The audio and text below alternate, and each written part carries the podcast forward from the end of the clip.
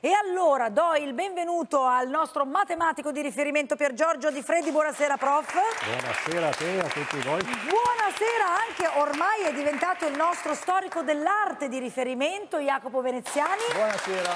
Buonasera. Buonasera che sono anche stati due dei nostri accompagnatori all'edizione di quest'anno del Borgo dei Borghi, per cui è, un, è, bello rincontrarsi su un palco diverso con tematiche diverse, perché cercheremo, cercheremo di capire se il loro percorso fatto di colori e di numeri possa in qualche modo avere a un certo punto dei tratti comuni, dei punti comuni.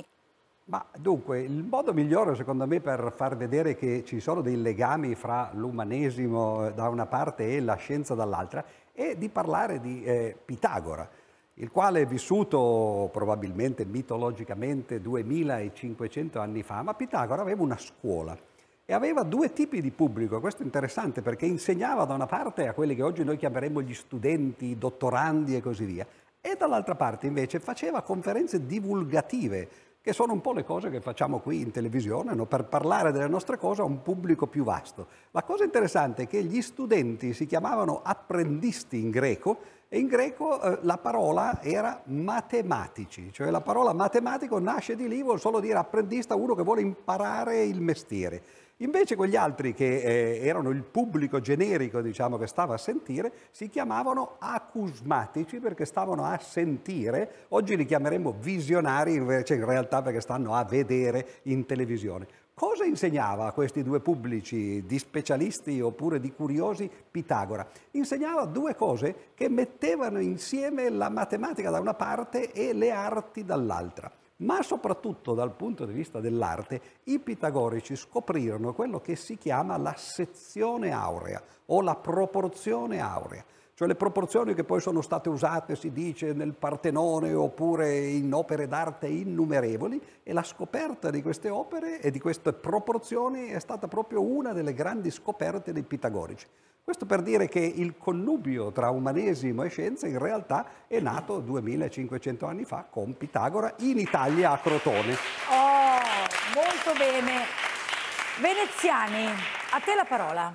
In un'opera d'arte, oltre la materia visibile, c'è molto di più, c'è una riflessione sul presente, c'è un rimandi alle guerre, alle scoperte scientifiche, alle crisi religiose, poi ci sono le gioie e i dolori di un artista, le ambizioni, le preoccupazioni, i timori di intere generazioni, i sogni e gli incubi di un'epoca. E certo con il cambiare eh, del tempo, con il passare dei secoli, questo, il modo in cui tutto ciò è stato espresso cambia perché l'arte è un linguaggio e come la lingua parlata o scritta cambia forma con il passare del tempo, però spesso quei sogni, quelle ambizioni, quei timori accomunano uomini vissuti anche a distanza di secoli l'uno dall'altro. E credo sia questo il significato più profondo dell'osservare un'opera d'arte, incontrare l'altro per capire che in fondo quell'altro non è poi così altro da noi ed è per questo che l'arte è una grande macchina di comprensione del mondo, perché ci porta dietro le quinte del visibile e ci svela i meccanismi dell'universo fisico ma anche interiore in cui agiamo ogni giorno, un po' come fa la matematica appunto. Bene. Mi sembra di capire che la nostra chiacchiera con la strana coppia sarà molto interessante, se questa è solo l'apertura e questo è solo l'inizio. Rieccoci in studio con la nostra strana coppia seduti, belli comodi, pronti a chiacchierare, il nostro matematico Pier Giorgio Di Fredi, il nostro storico dell'arte Jacopo Veneziani. Ora, insieme a voi, cercheremo di trovare punti comuni tra scienza e arte. Allora, matematica e colori, storia dell'arte. Sapete che noi facciamo questo gioco partendo da delle parole all'interno delle quali però ovviamente c'è tutto un mondo, no? Cioè, se io vi dico visione, la visione di uno storico dell'arte, che cosa rappresenta per uno storico dell'arte e nell'arte la parola visione? Vabbè, tutto, nel senso che non ci sarebbe arte senza visione, senza intanto senso della vista, perché molta arte tutta l'arte è pensata soprattutto per gli occhi, che sono lo strumento di connessione tra le opere e il nostro cervello e quindi la nostra interpretazione. Ma poi eh, l'arte è, come diceva Platone, credo, diceva l'arte è una menzogna a cui accettiamo di credere, nel senso che siamo tecnicamente di fronte a un agglomerato di colori nel caso di un quadro, ma accettiamo di vederci un paesaggio, un ritratto, la, le sembianze di un essere umano e tutta questa magia, il trucco di questa magia, e qui ci avviciniamo già alla matematica, è la prospettiva, che eh, anche dal punto di vista etimologico deriva da prospectivus, nel senso che assicura la vista, cioè è la nostra impalcatura dello sguardo di fronte alle opere d'arte ed è ovviamente una interpretazione del mondo, perché ad esempio perché i bambini non riescono a disegnare le cose in prospettiva? Te lo sei mai chiesto Camilla? No, perché, perché anche, anche, io, anche io, non riesco a disegnare le cose in prospettiva. Per ma cui... tu sei infantile. Ah, bravo, no, ma io sono quella che capisce ma non ricordo, no, l'opposto, ricordo, ma non... scusa, è una battuta tra di noi, tra me e il prof. Tra amici. Allora, no, ancora io oggi non so disegnare in prospettiva. Perché in realtà tu e i bambini, sì. e molti anche adulti, eh, prestano attenzione alla forma assoluta delle cose. Una casa per un bambino è un quadrato con sopra un triangolo, no? Certo. In realtà per dipingere in prospettiva bisogna deformare il reale, non prestare attenzione alla reale parvenza degli oggetti, ma a come questi appaiono al nostro sguardo. Di fatto bisogna deformare il mondo per farlo entrare nella pittura. Qui abbiamo l'assunzione della Vergine del Correggio dipinta nella cupola eh, del Duomo di Parma, siamo negli anni 30 eh, del Cinquecento e cosa succede? Questo i critici contemporanei del Correggio dicevano ma questi non sono corpi umani, sembra un guazzetto di rane. In realtà è vero, sono corpi deformati, corpi umani schiacciati, ma per renderli visibili a chi stava sotto la cupola. Per quello ti diceva, è necessario deformare il reale. La prospettiva non è qualcosa di neutro, è un'interpretazione del mondo e spesso si pensa che sia nata nel, nel Rinascimento perché è la prospettiva più facilmente percorribile dal nostro sguardo, quella rinascimentale. Profo di Freddi, quali sono le regole matematiche che sostengono allora questa prospettiva artistica di cui sta parlando il prof sì, eh, Platone diceva che l'arte è menzogna perché per lui la vera realtà è quella che stava in quello che lui chiamava l'iperuranio, no? Queste, il mondo delle idee astratte, no? mentre invece il mondo, questo qui dove viviamo noi, è il mondo delle cose concrete, no?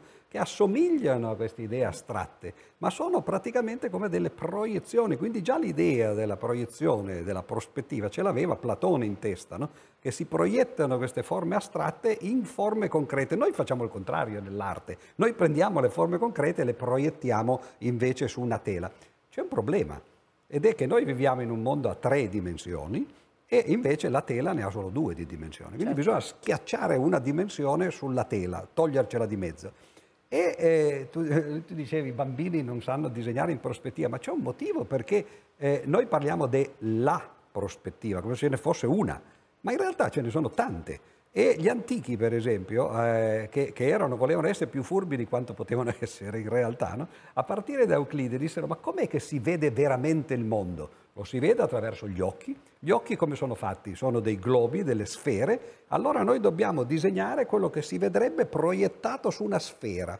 Arriva nel 1416 invece Brunelleschi che dice ah, ma questa è un'illusione, no? perché poi in realtà è il cervello che elabora quello che vedi sulla retina, no? quindi il fatto che l'occhio sia sferico non ci importa, noi dobbiamo proiettare non su una sfera ma su un piano. È quello quella che immagina poi eh, la cosiddetta prospettiva centrale. L'esempio più classico, non so se tu sei d'accordo, è eh, la scuola di Atene che viene naturalmente un secolo dopo, no? è ormai il tripudio finale, la scuola eh, di Atene che sta eh, in Vaticano, no? nelle stanze di Raffaello, e lì si vede proprio chiaramente questa, questa enorme raffigurazione in cui tutte le righe parallele di profondità convergono in un unico punto che lui mette tra l'altro tra i due personaggi principali che sono Platone e Aristotele, proprio perché dove convergono le righe parallele in realtà è lì che l'occhio attira l'attenzione. E li fa convergere tra l'altro le linee della scuola di Atene verso quella che è l'essenza della scuola. Come dicono tutti i prof, non si finisce mai di imparare, infatti quell'unico punto di fuga ci porta a scoprire che il tempio che popolano tutti questi certo. filosofi è incompiuto in realtà, come il sapere che è in costante formazione. Quindi Vabbè, io, posso, io vado però perché io no, Anche noi sono un po' in imbarazzo. Basta, è finito.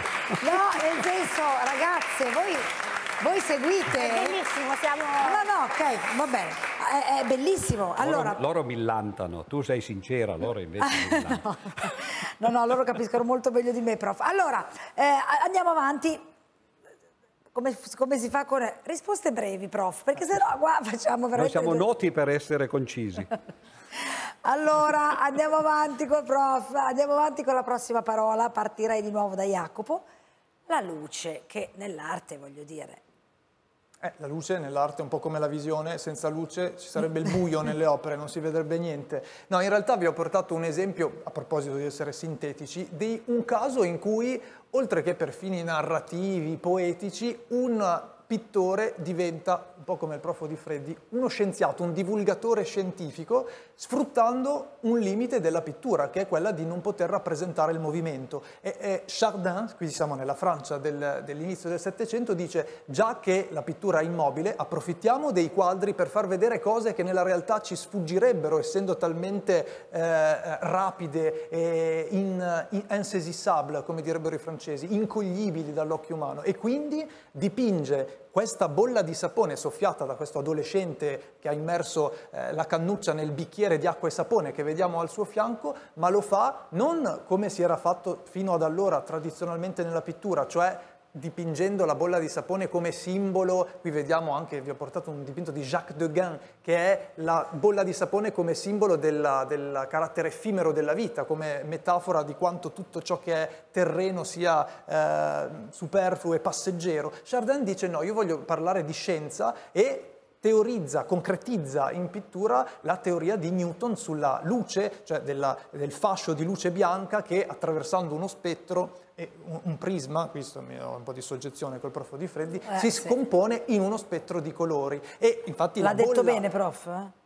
Adesso dirò. Ah, adesso dirà. Il voto alla fine. E infatti Chardin dipinge tutti questi colori cangianti su questa bolla di sapone che in realtà dai suoi colleghi precedenti era stata dipinta semplicemente come una sfera di vetro. Chardin ne approfitta per eh, eh, illustrare in pittura quelle teorie di cui si discuteva nei salotti parigini che frequentava lui come, eh, come pittore e trasforma la pittura in un supporto pedagogico per eh, divulgare una teoria scientifica che il prof spiegherà molto meglio di me. Ecco, no, l'hai spiegata benissimo, prof. C'è tutta una teoria matematica sulle bolle di sapone, perché se uno le guarda e, e se le guarda con attenzione, come faceva Newton che tu hai citato, no? e anche i pittori naturalmente che le dipingevano, si accorge che quando le bolle di sapone si mettono vicine fanno sempre gli stessi angoli, perché si incontrano 3 a 3 con angoli di 120 gradi sempre. Non è un miracolo che eh, una volta succede così, altre volte no. E sono quelle che si chiamano in matematica le superfici minimali. Si, le bolle di sapone sono fatte in quel modo perché è il modo più semplice, diciamo minimale, di racchiudere un volume con una superficie.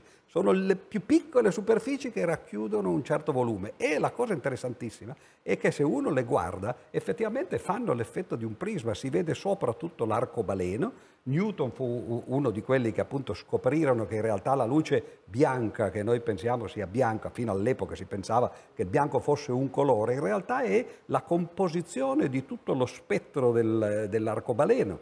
L'arcobaleno stesso è un fenomeno che si genera a partire non da bolle di sapone, ma da goccioline di pioggia, di acqua semplicemente. La luce entra, si riflette, eccetera, fa da prisma, si apre e quando è messa un angolo particolare che è 42 gradi, si vede questa Vediamo apertura del, del, dell'arcobaleno, cioè dello spettro dei colori. Quindi niente casuale, allora per questo prof riparto subito da lei, da te. Per, allora È sempre per... bene tenere le distanze quando uno parla di queste cose. No? Troppo difficile, troppo alti, state andando, cioè veramente questa sera... De... Infatti, infatti, non siamo più... Tu sei ancora attaccata alla sedia? No, no, state eh, levitando ormai. Stiamo allora, lievitando più che altro. No, no, non mi permetterei mai. Allora prof, quindi in tutto questo, eh, diciamo, ordine che niente casuale, in realtà ci sta anche il caos. Allora, eh, questo è interessante perché come eh. si potrebbe di, eh, definire il caos? Beh, il caos uno potrebbe dire che tutto ciò che è definibile in realtà è ordinato perché la definizione di per sé stessa è ordine. No? E il caos è proprio quello, è ciò che si può descrivere, o meglio si può far vedere ma non si può descrivere in una maniera più breve che facendolo vedere. Quindi se uno vuole fare per esempio un quadro che descriva il caos, come potrebbe fare? Beh, se fa un quadro come quelli che abbiamo visto finora, tutto bello in prospettiva, eccetera, tu stai usando delle regole, stai comprimendo l'informazione dentro delle descrizioni. Un quadro che invece volesse far vedere il caos sarebbe un quadro che, che, praticamente non puoi descrivere se non dicendo in questo punto c'è questo colore, in quest'altro c'è quest'altro colore, eccetera. Questo è l'esempio che ho portato, si chiama Luce Bianca, naturalmente, è un quadro di Pollock, Pollock e, e, e, Pollock faceva così, no? cioè lui non, non, è che dipingesse facendo delle strutture matematiche, eccetera, versava, aveva questa tecnica che si chiamava il dripping, no? lasciare colare la vernice lì sopra e la cosa interessante è che i matematici nel Novecento hanno trovato una teoria del caos. Si riesce addirittura a quantificare quanto caos c'è eh, dentro una tela e si prendono i dipinti di Pollock e ci si accorge che questo numero che quantifica il caos che c'è nei suoi dipinti cambia a seconda degli anni in cui lui dipingeva e oggi si può datare un dipinto di Pollock dicendo ho trovato un Pollock che non so di quando sia, faccio il calcolo di qual è la sua dimensione e poi si va a vedere la vita di Pollock che a un certo punto è andato verso il massimo del caos. Il caos si misura tra 1 e 2, no? è arrivato quasi a 2 e poi ha capito che lì ce n'era troppo, bisognava tirare un po' indietro no? e c'è questa curva matematica che descrive il caos dei suoi quadri. No, no, ma, non è una cosa meravigliosa. No, è meraviglioso seguirti, prof, ascoltarti. Vorremmo fare una puntata intera su Eh, questo. certo, su Pollo che il caos 1 e 2. Vorrei capire che, a, a che io sono, in questo momento sono a 15 se possibile. Jacopo, che cosa rappresenta il caos?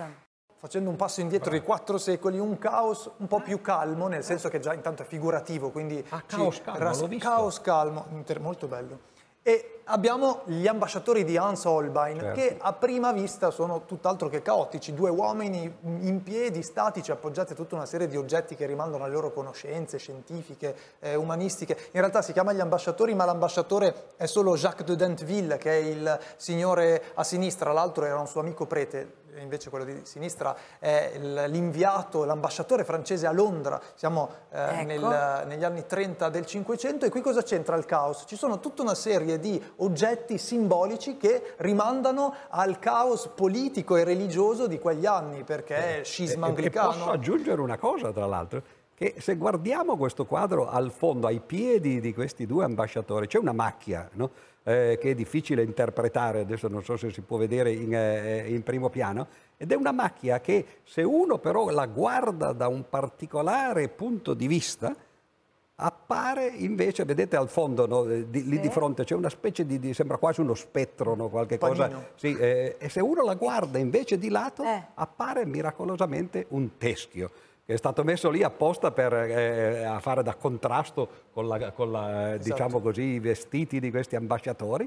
E questo teschio è quello che si chiama in, eh, nella teoria della rappresentazione un anamorfo. Ecco, ci stiamo ah, avvicinando verso, verso il coso e salta fuori questo teschio. Il, il pittore qua ci invita a spostarci fisicamente esatto, di fronte esatto. al quadro, infatti Lasciar perdere gli alla National Gallery. Sì, ma eh, anche dal punto di vista metaforico, appunto, cioè lasciare distaccarsi dalle cose terrene a cui rimandano tutti questi oggetti, il lusso, la cultura, per prendere consapevolezza del fatto che tutto ciò che, che ci circonda è effimero, Pantarei. però ci dà anche la soluzione, perché se torniamo all'immagine globale, in alto a sinistra, dietro questa tenda eh, pesante verde alle loro spalle, è nascosto un crocifisso, come a dire, prendete ci, consapevolezza ci di essere soluzione. La soluzione. Prendete consapevolezza di essere mortali e pregate se certo. ci credete. Ma il caos invece, Amen. e qui torniamo a Odi Freddi, è è eh, materializzato in questo dipinto da un libro di matematica, di aritmetica, appoggiato al, nel ripiano inferiore di questo sì. scaffale, che è aperto, tenuto aperto da una squadra che, zoomando, ci porta alla pagina della Dividirt. È un libro del matematico Peter Appian, quindi siamo eh, sempre nel Io ho capito che per Jacopo il caos sono i matematici in particolare e la matematica in generale. Soprattutto la matematica. Beh, avevamo detto che avremmo cercato dei punti in comune, prof. Eh certo. E Jacopo li ha trovati. Abbiamo trovato, certo. Grazie mille a Pier Giorgio Di Freddi, grazie a Jacopo Veneziani grazie per questa meravigliosa chiacchiera.